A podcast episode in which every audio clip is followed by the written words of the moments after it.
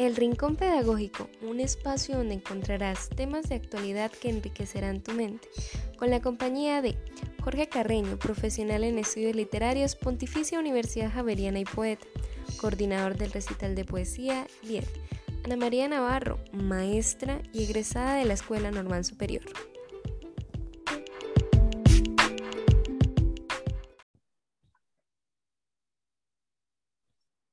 Eh, muy buenas a todos nuestros queridos oyentes. Esperamos que se encuentren muy bien. Jorge, ¿cómo estás? Muy bien, Ana, por fortuna. Es un placer estar hoy acá con vos. Igualmente, Jorge. Bueno, hoy vamos a tratar un tema muy importante y que también es muy amplio.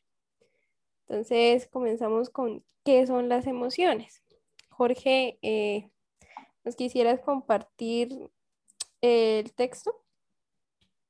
Claro que sí. Este, el siguiente poema es, hace parte de Poemas a Lázaro del poeta español José Ángel Valente. Se titula Primer Poema. Dice, no debo proclamar así mi dolor. Estoy alegre o triste. ¿Y qué importa? ¿A quién ayudaré? ¿Qué salvación podré engendrar con un lamento? Y, sin embargo, cuento mi historia, recaigo sobre mí culpable de las mismas palabras que combato.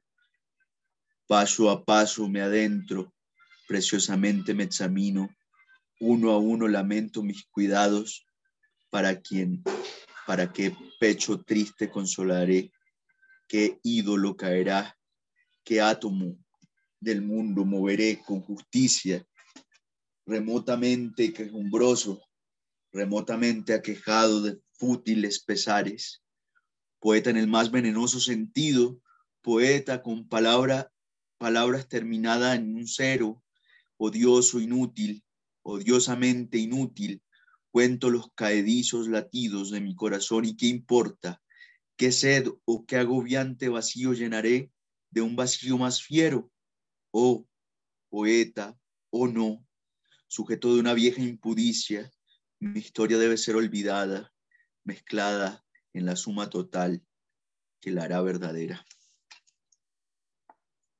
Bueno, Jorge, eh, yo quisiera que le comentaras a los oyentes ¿Qué sentido tiene ese poema? ¿Qué quieres transmitir con ese poema? Bueno, eh, primero que todo, eh, acá hay una idea, ¿no?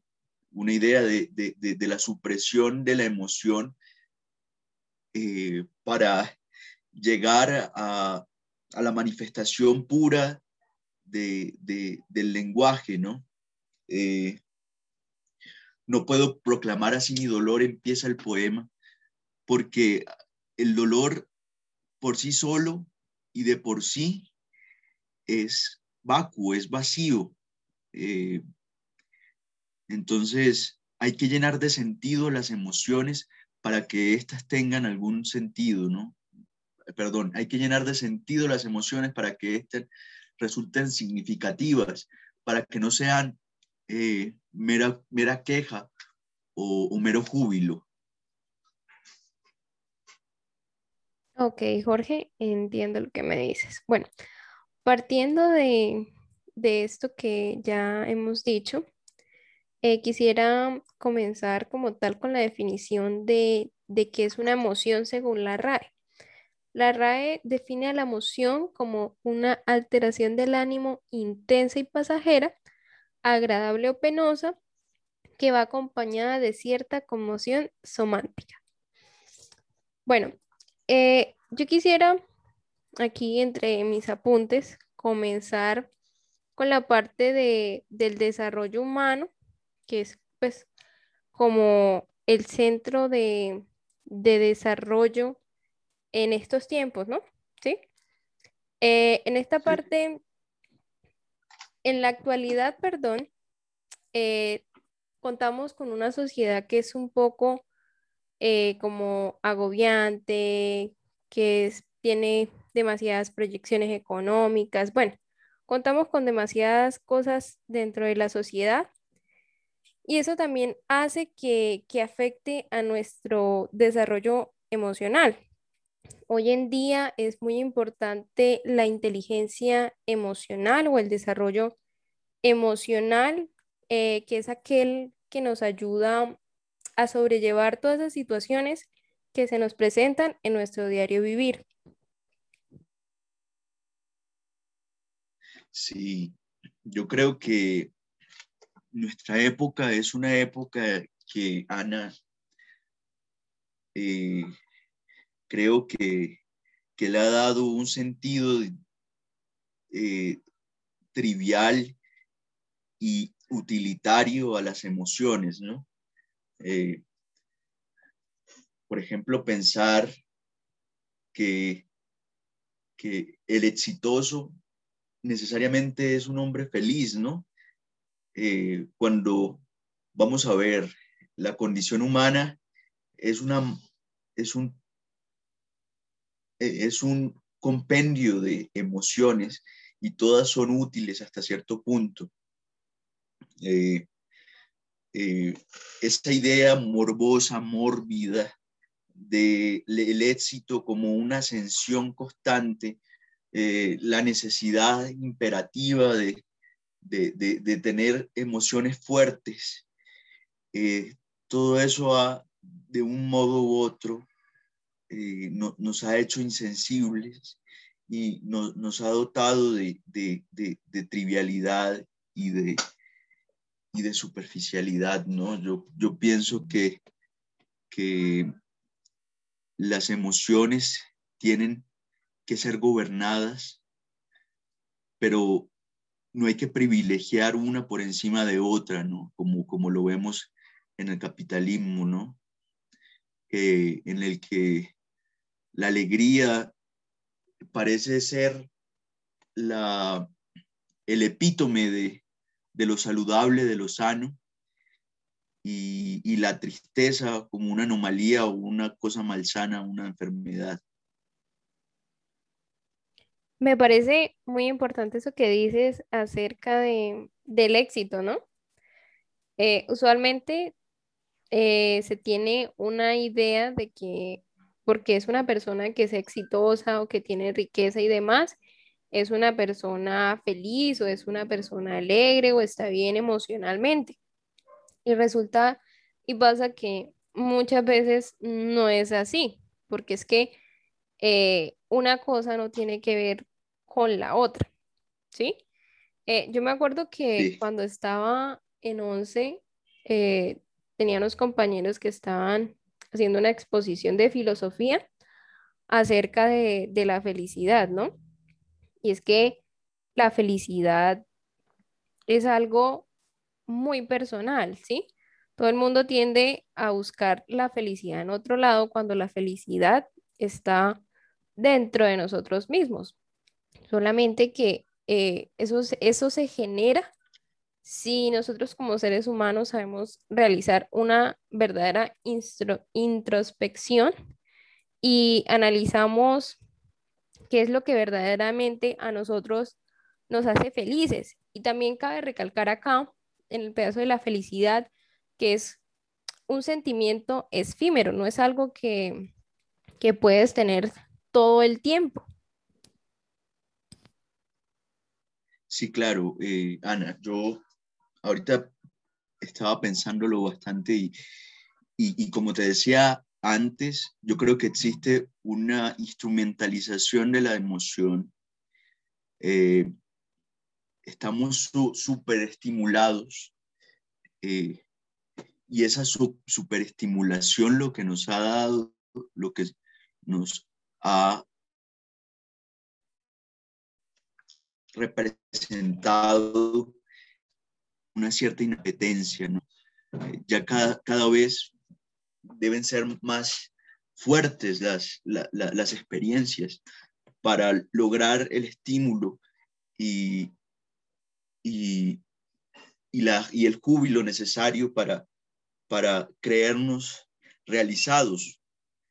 Eh, ahora, hay otra cosa, ¿no? Y es la, la creciente de, la emoción, ¿no? Tenemos que saber que, tramitar ciertas emociones no es solamente eh, cuestión de, saber, de, una cuestión personal, no es una cuestión que nazca de la voluntad, sino algo que, que tiene otros componentes. Me explico. Eh, nuestra época es, si es alguna cosa, el tiempo de la neurosis, de la enfermedad mental. Nos han impuesto un, unos estándares de alegría tales que no, no nos logramos realizar porque son inalcanzables, son formas ilusorias de, de, la realización humana. Esto es preocupante y, y, hay que tener en cuenta que eh, cada vez más vemos las enfermedades mentales y las enfermedades mentales son un desajuste de la emoción, ¿no? Sí, Jorge. Eh, bueno, mientras decías eso, mientras te escuchaba, eh, venía pensando en que, en que tienes razón, ¿no? O sea, en esta época las enfermedades mentales eh, son muy recurrentes, ¿no? O sea, yo creo que en la parte de psicología es una, o sea, es lo que más consultan. y es, es, o sea, es increíble cómo los estándares de la sociedad han impactado en nosotros y en nuestras emociones, ¿no? Eh, aquí pues, eh, según Goleman, dice los tiempos modernos han impactado nuestras emociones y en cierta medida también han bloqueado su intento evolutivo. Esto nos quiere decir que, eh, bueno, haciendo hincapié en que las emociones antes estaban como para sobrevivir, ¿sí? Y en mecanismo de defensa, eso quiere decir que en nuestros tiempos sigue funcionando como un mecanismo de defensa y de supervivencia, pero que pues presenta eh, otra forma en la parte de, de la evolución dentro de la sociedad, ¿no? O sea, no han avanzado, ellas siguen siendo iguales o han avanzado muy poco, pero eh, la, la sociedad sí ha avanzado mucho y eso pues causa que nos afecte gravemente en esas emociones. Sí, claro, Ana, yo, yo, yo pienso que hay, hay un, un poema indígena que dice que estamos tan acostumbrados a la alegría que la tristeza nos resulta sospechosa. Lo podríamos invertir incluso, estamos tan acostumbrados, eso depende de, de, tu personalidad y de tu particularidad y de tu circunstancia, ¿no? Estamos tan acostumbrados a la alegría que la, la tristeza nos resulta sospechosa o estamos tan acostumbrados a la tristeza que la alegría nos resulta sospechosa. Eh, el hecho que nos resulte sospechoso nos, nos hace ver de manera, de, ver con precaución algo que es natural, ¿no? Entonces, eh, yo pienso que la alegría constante, la alegría duradera debe ser insoportable.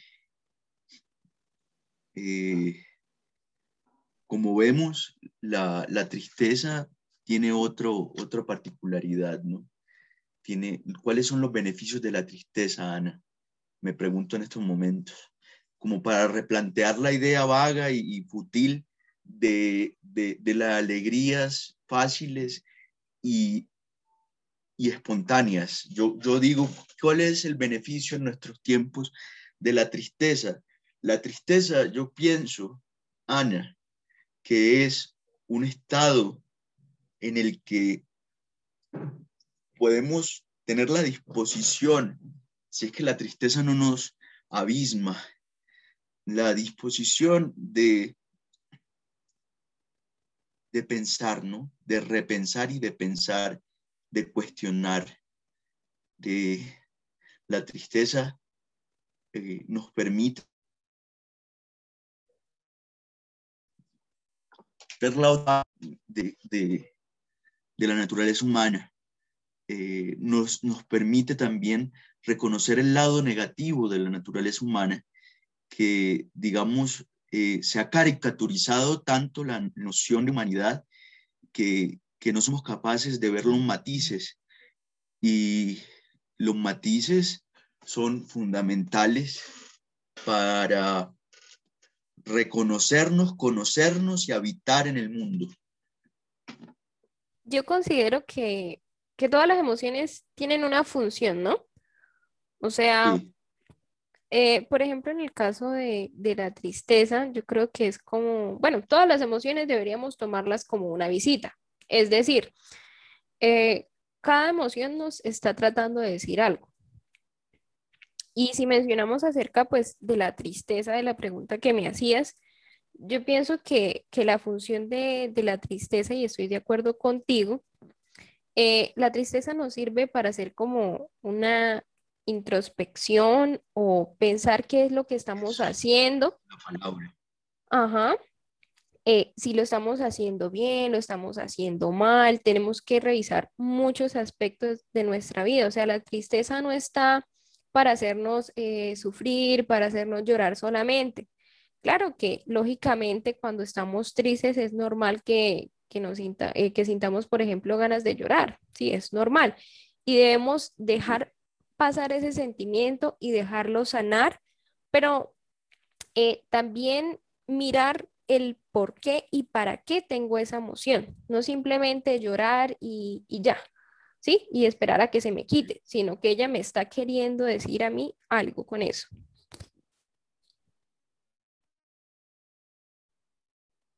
O, de, eh, o es la en el poema, ¿no? Es llenar de sentido la emoción, es darle una significación para que la emoción no sea mero impulso, eh, mero estímulo. Eh, ahora, no, siempre que hablamos, me parece que, es, me parece que es fundamental eh, recurrir a los matices. ¿Y qué son los matices? Eh, los matices son que tampoco con la introspección tenemos que tener cuidado. Eh, mira que a qué voy, a que estaba pensando ahorita que decía introspección que es una suerte de ensimismamiento y el ensimismamiento también es peligroso, arrojarnos a, nuestros adentros, eh, creer que, lo nuestro es lo único, eh, nos hace etimológicamente idiotas. Mira que idiota es una palabra muy bella porque idiota significa el que solo se preocupa por sus asuntos. Eh, y el que no le interesa los asuntos de la sociedad y de la política y en general. Eh, entonces no podemos tampoco caer en, en, en, ese derrotismo, en ese ensimismamiento que nos hace pensar que lo nuestro es lo único que vale la pena. Eh, yo creo que, superar esto eh, también está dentro de lo que decía ahorita el gobierno de las emociones, el gobierno y, cómo se tramitan estas emociones para que no sean, como te decía ahorita, para que no sean simple impulso, simple estímulo, simple emoción, sino que esta emoción tenga algo por decirnos y sea un síntoma y no un mero catalizador. Exactamente, Jorge. En ese caso estaría de acuerdo con, lo que dices. Tienes, tienes mucha razón en esa parte. Bueno, vamos a un pequeño corte y ya volvemos. Bueno, ahora vamos a hablar acerca de las emociones, pero desde un punto pedagógico.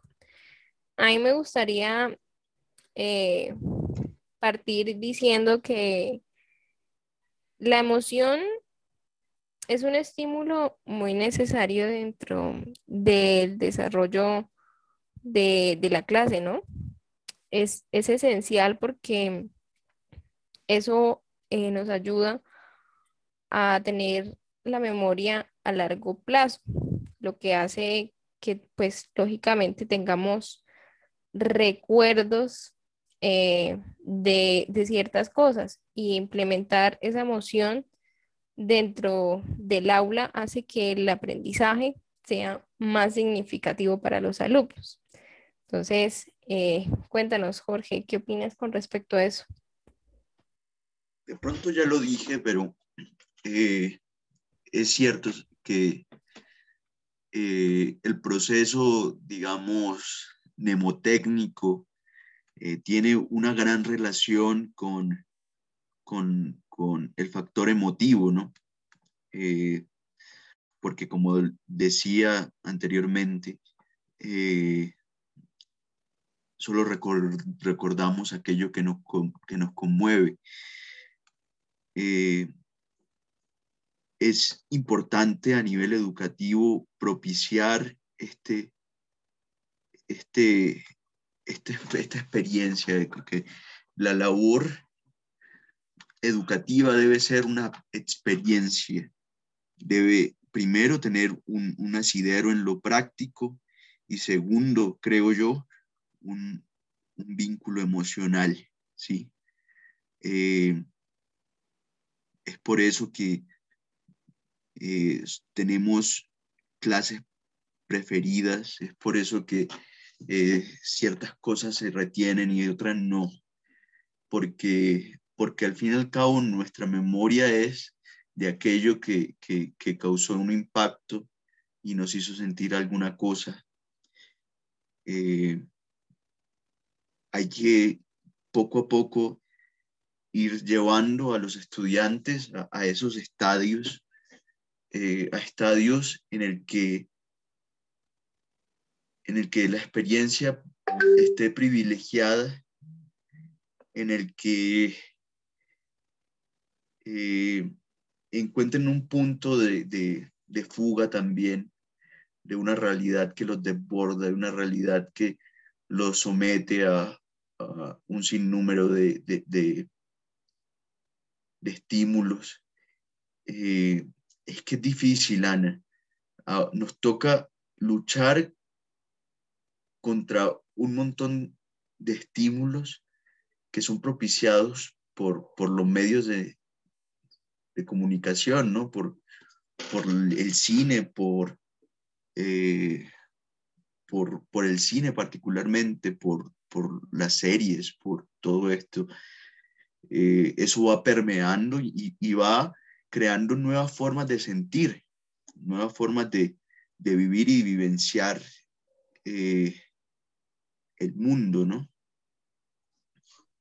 Sí, Jorge. Bueno, yo creo que dentro de, del aprendizaje significativo, dentro de involucrar las emociones en el aprendizaje, hay una palabra clave y creo yo que es, es la palabra curiosidad, ¿no?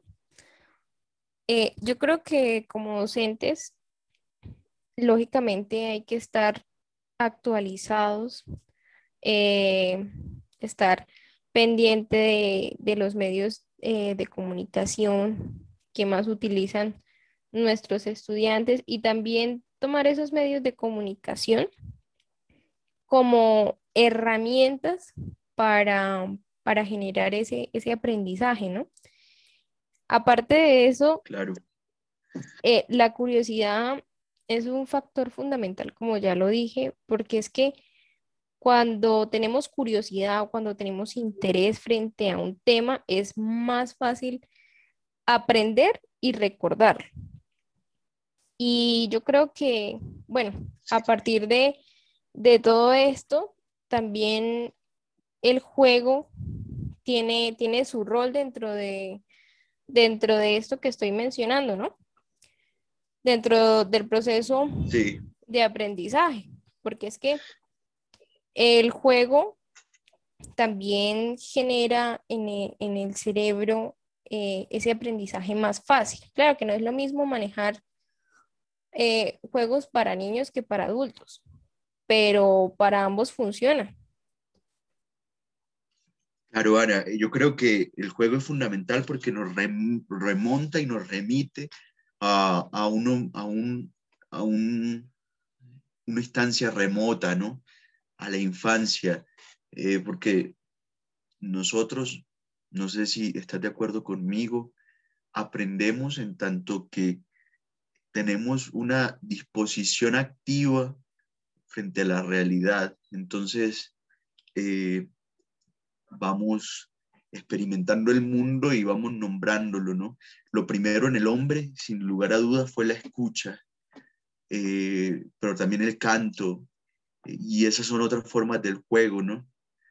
Eh, yo creo que, que la apuesta es, sin lugar a dudas, eh, a lograr esas impresiones en los estudiantes, a lograr cautivar y, como vos decías, llamar la, atención y la curiosidad, alimentar la curiosidad eh, y llenar de entusiasmo. Yo te decía la otra vez que entusiasmo significa etimológicamente estar lleno de dioses.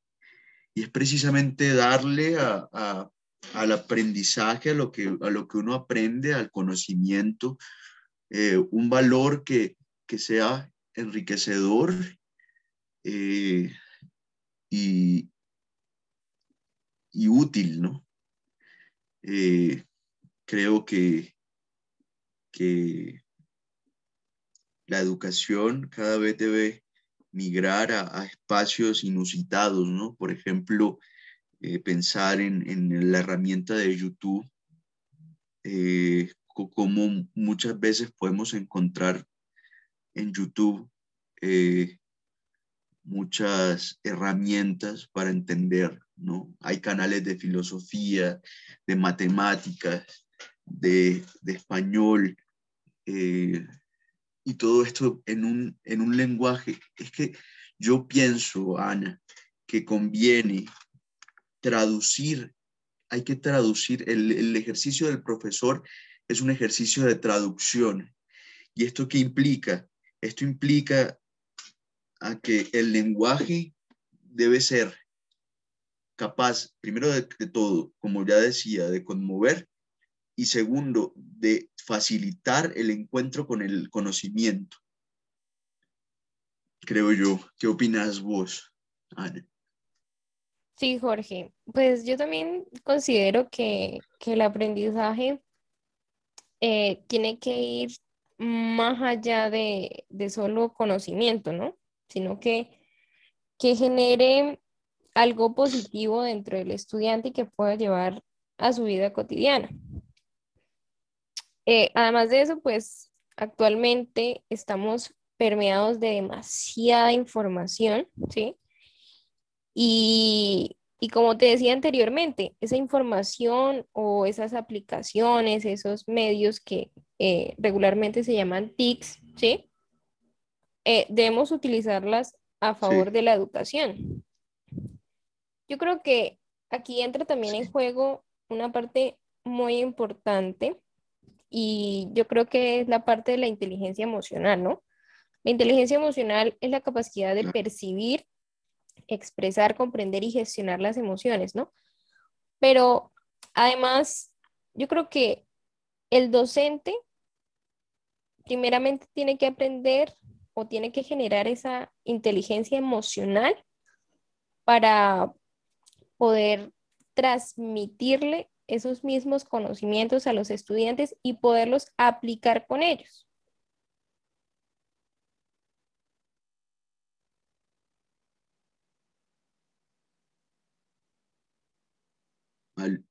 Sí, sí, Ana, tenés, tenés toda la razón, es, es prudente y es necesario eh, servirnos de todas estas herramientas eh, para lograr una comunicación efectiva. Está, ¿Vos qué opinás? ¿Qué opinás, Ana? Sí, eh, bueno, a través de, los medios con los que contamos, también podemos eh, establecer una comunicación, ¿sí? Bueno, lo que pasa es que la comunicación es, es muy amplia, ¿no? O sea, no es solamente entender las cosas, sino comprenderlas, ¿no? Y yo creo que cuando... Aprenderlas incluso, aprenderlas. Este, y yo creo que cuando se maneja una buena relación entre, entre docente, estudiante, pues se puede llegar eh, a un fin, por así decirlo, eh, positivo, ¿no? O sea, el ambiente dentro del aula tiene que ser propicio, tiene que ser adecuado para que esos conocimientos que se vayan a impartir, ¿sí? Eh, se guarden de una mejor manera.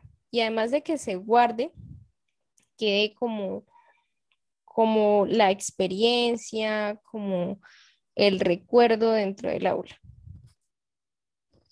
Yo creo que llegamos a dos conclusiones que son fundamentales. Una es que el factor emotivo es fundamental para el recuerdo, ¿no? Para recordar y para guardar en la memoria esa información y ese conocimiento es fundamental.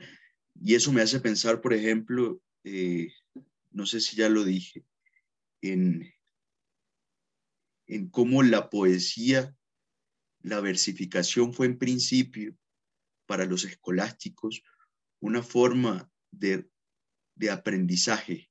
Los versos, este, esta capacidad, esta cuestión sonora, eh, era fundamental para, para guardar en la memoria y era un recurso mnemotécnico. Eh, pienso, por una parte, eso, que, que repito, es necesaria la, para favorecer la memoria y el recuerdo, servirse de aquello que nos conmueve. Y segundo, eh, es prudente y, propicio eh,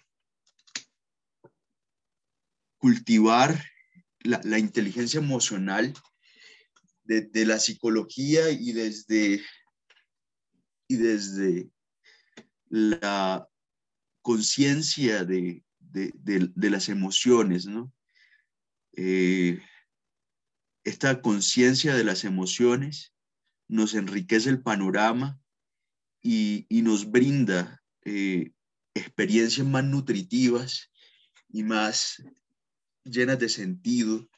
Eh, y esto, esto es, el aprendizaje psicológico tiene un, un componente, por decirlo de algún modo, de, de un componente creativo, ¿no? Yo creo que, que estamos en constante creación y, y conviene, eh,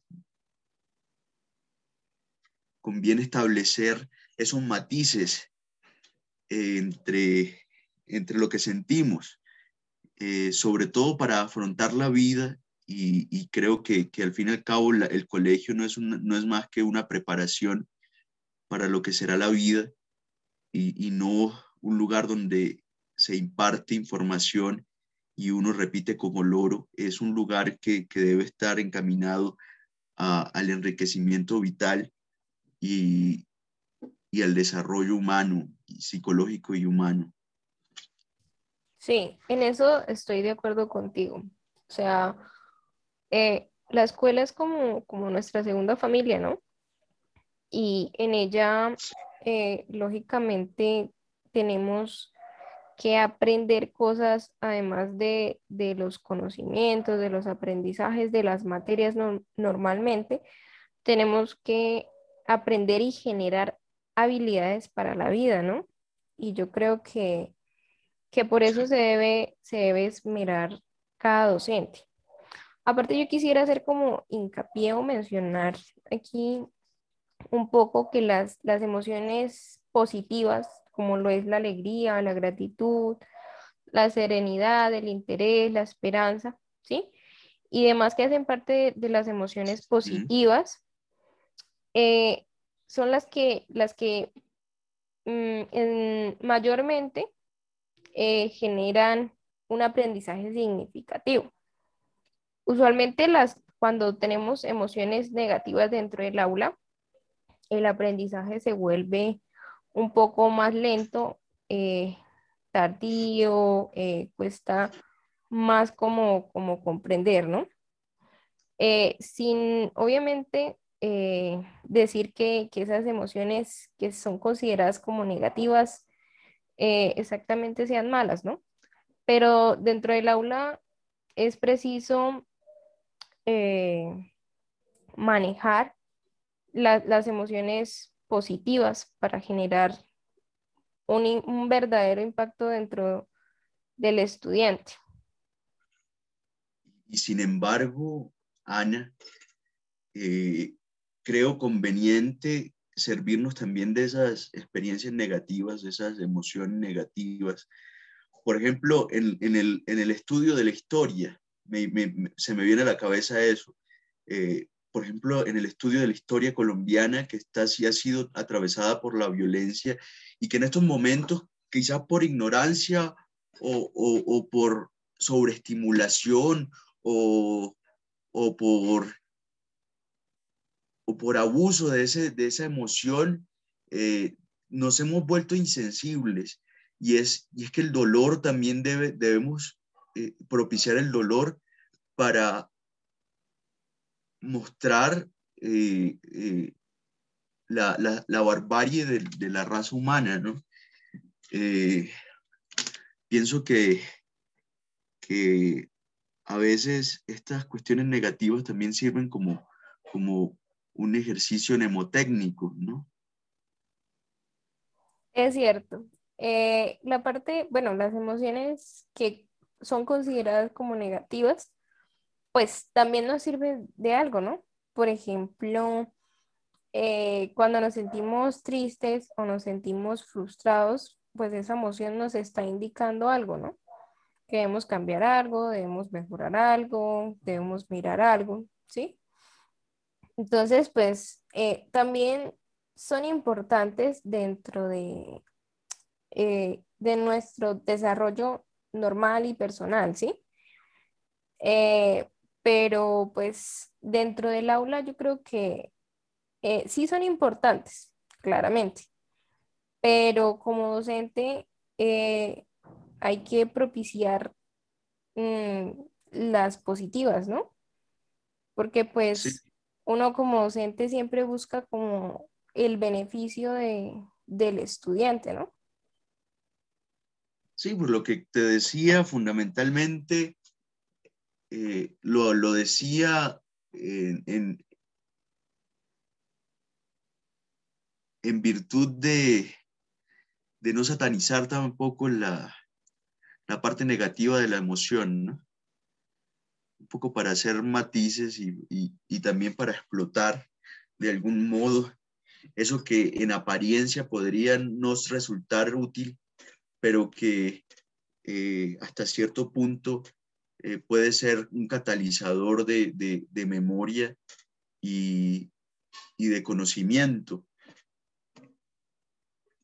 Si bien es cierto que, las emociones positivas eh, hay que explotarlas, es cierto, eh, no podemos olvidarnos que hay todo un panorama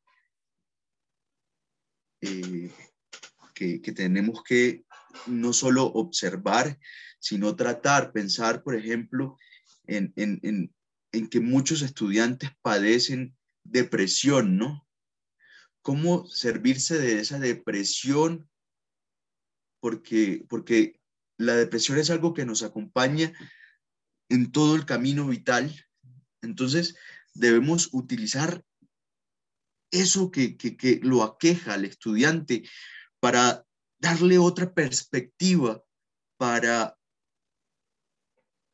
no sé si, me, si, me, si estás de acuerdo, eh, eh, para darle un bálsamo eh, al estudiante también, para que ese dolor que es tan común y tan recurrente en nuestros tiempos aminore y, y sea por lo menos tratable.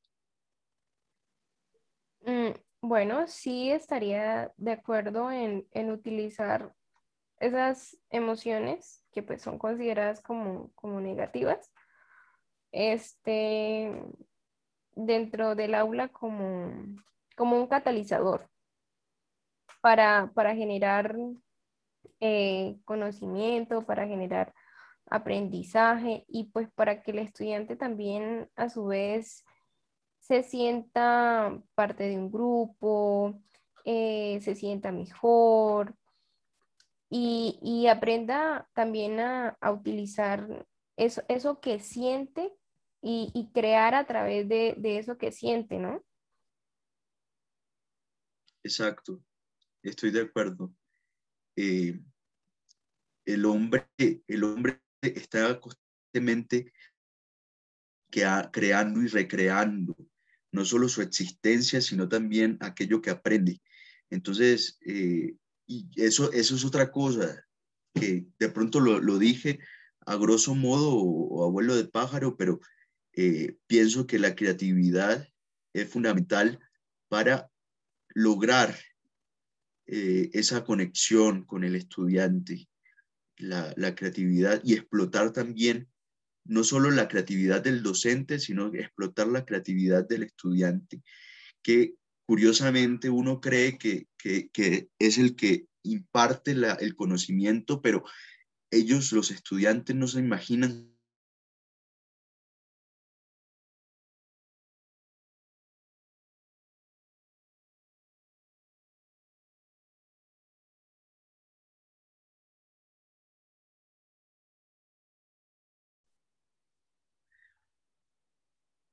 Eh, los estudiantes no se imaginan cuánto uno aprende de ellos, ¿no? Es el, ejercicio de la docencia es un ejercicio de doble vía, ¿no?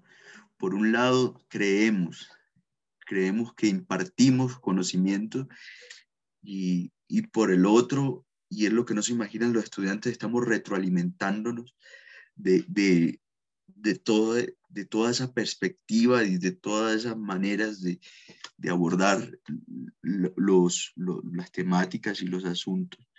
Y, y bueno, eh, debemos propiciar la creatividad tanto para eh, exponer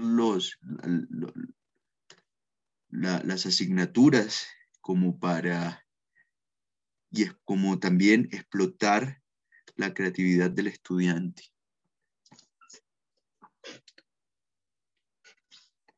Efectivamente, Jorge. Este, nosotros aprendemos muchísimo de nuestros alumnos. Ellos también aprenden muchísimo de nosotros. Es, una, comunicación y una retroalimentación eh, constante, ¿no?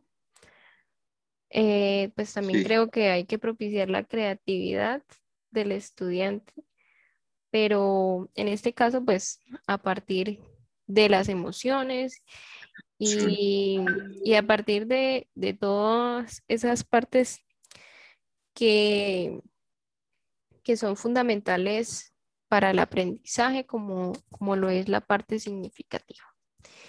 Bueno, eh, esto ha sido todo por hoy. Eh, espero que se queden un poquito más para que alcancen a escuchar los tips que les traje y pues nos vemos en el próximo episodio.